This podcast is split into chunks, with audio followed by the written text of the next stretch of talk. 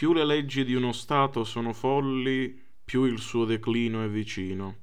Questa è una frase che qualche giorno fa, qualche mese fa, è comparsa sui social, attribuita a mm, Cicerone, della quale non eh, è lui l'autore, bensì di una persona che ha commentato sotto un DPCM del, di Conte ai tempi, se non sbaglio.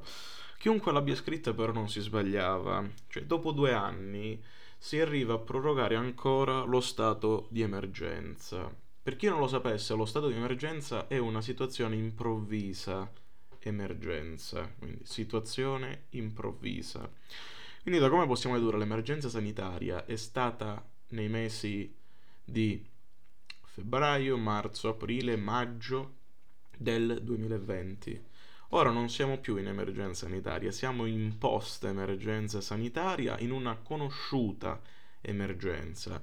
Quindi dovremo, per mettere un piede nella libertà, dovremo cominciare ad stralciare, ad eliminare questo stato di emergenza che da un paio d'anni, cioè da due anni precisamente, è il nostro cappio al collo.